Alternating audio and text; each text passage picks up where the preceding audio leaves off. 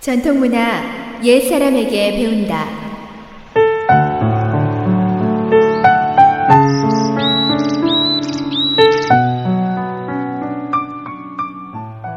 SOH 청취자 여러분, 안녕하십니까?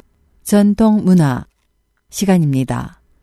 오늘 이 시간에는 화선자가 속세에 내려오다 이야기 한 편 전해드릴까 합니다.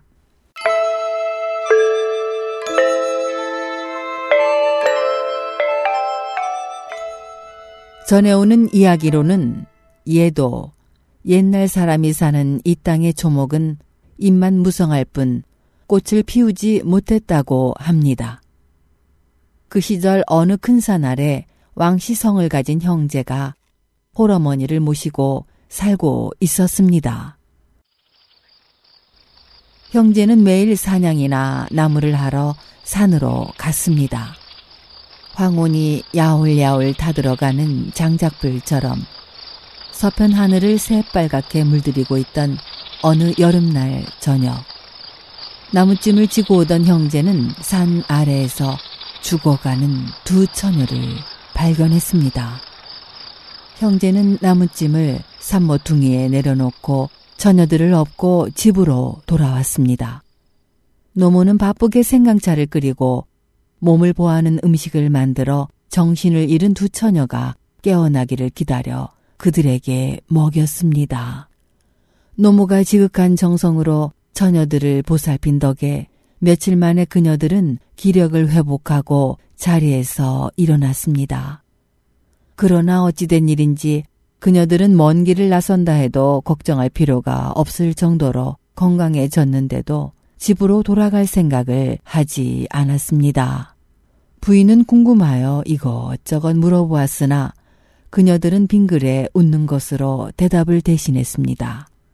부인은 그녀들이 어디서 왔으며 왜 그곳에 쓰러져 있었는지 궁금했으나 더는 묻지 않았습니다. 다만 그녀들의 옷차림이나 몸가짐으로 보아 양갓집 규수일 거라고 추측했습니다. 딸이 없던 집안에 두 처녀가 들어와 살면서 적막하기만 하던 집안이 형제가 돌아오는 저녁이면 온화하고 화목한 분위기 속에 웃음소리가 담장을 넘어갔습니다. 형제는 새벽같이 산으로 가 전보다 변화되는 양의 사냥과 나무를 해오면서도 전혀 없이 힘이 넘치고 생기 가득했습니다. 몇 달이 지난 어느 날이었습니다.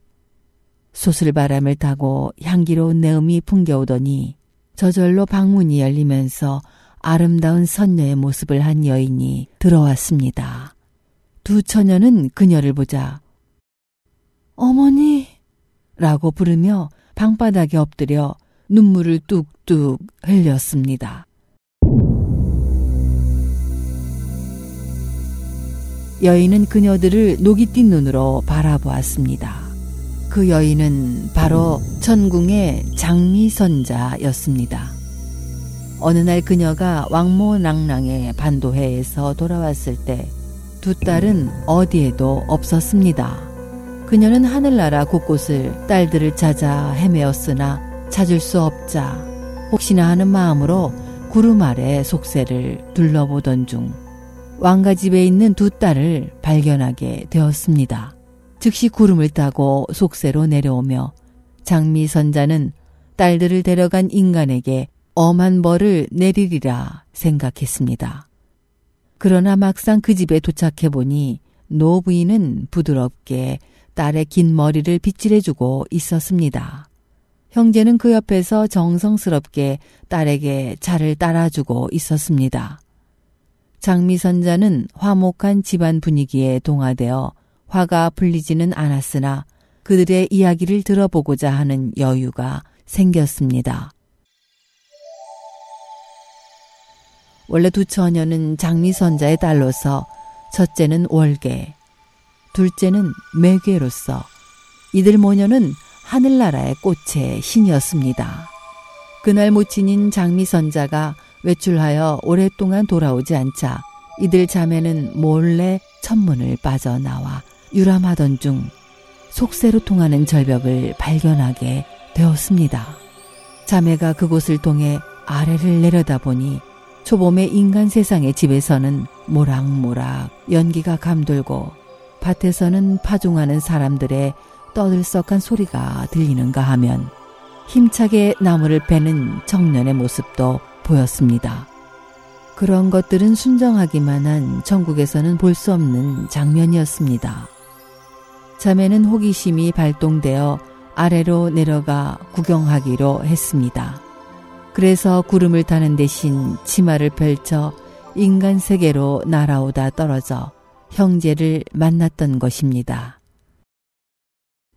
장미선자는 딸의 이야기를 듣고 월괴 매개를 왕씨 집안에 대한 은정의 보답으로 남겨놓기로 했습니다. 그 후 두 딸과 형제는 결혼했으며 장미선자도 그곳에 남아 여인들에게 배를 짜서 옷을 만드는 법을 가르쳐 향리 사람들의 가난한 살림을 윤택하게 해주었습니다. 또한 언제나 자신보다는 상대를 먼저 배려해주는 선을 베풀어 온 백성의 존경을 받았습니다. 한편 천궁의 옥황상제는 어느 날 장미선자와 그의 두 딸이 사사로이 인간계로 내려가 백성이 됐다는 보고를 받았습니다.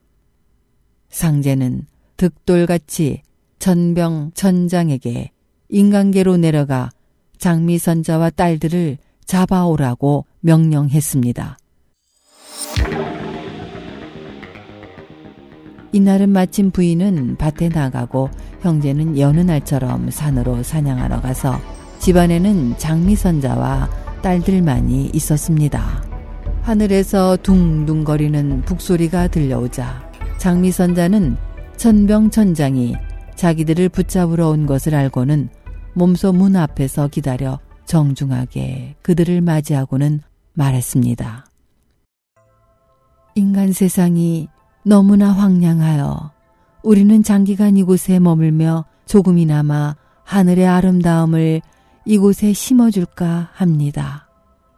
그 때문에 우리는 지금 하늘로 돌아갈 수 없습니다. 전병 대장은 장미선자의 금강 같은 결심을 보고는 전화를 놓아 장미선자와 딸들을 불바다에서 장례를 지내라고 명령했습니다. 큰 불이 나자 형제와 마을의 모든 사람이 달려와서 한 몸이 되어 불을 껐습니다. 불은 곧 꺼졌으나 장미선자와 딸들의 흔적은 어디에서도 찾을 수 없었습니다. 그 후 계절이 바뀌자 왕시가의 문 앞에 자매와 같은 모습의 예쁜 꽃이 두 종류 피어났습니다. 그리고 동네의 돌담과 구릉 등의 문 앞과는 다른 꽃이 피어나는가 싶더니 마술처럼 순식간에 온 동네에 빽빽하게 피어나 화려한 경치를 이루었습니다. 때마침 불어온 바람에 꽃향기는 온 동네로 퍼져 나갔습니다. 사람들은 이 꽃들은 장미 선자와 딸들의 영혼이 화한 것으로 생각했습니다.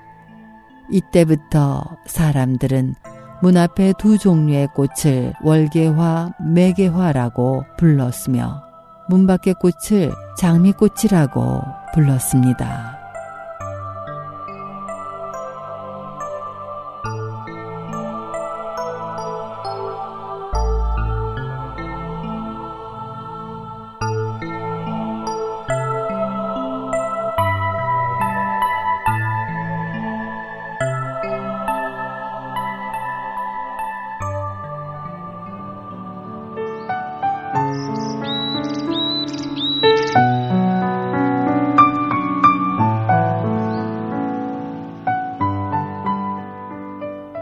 전통 문화 여기에서 마치겠습니다. 다음 시간까지 안녕히 계십시오.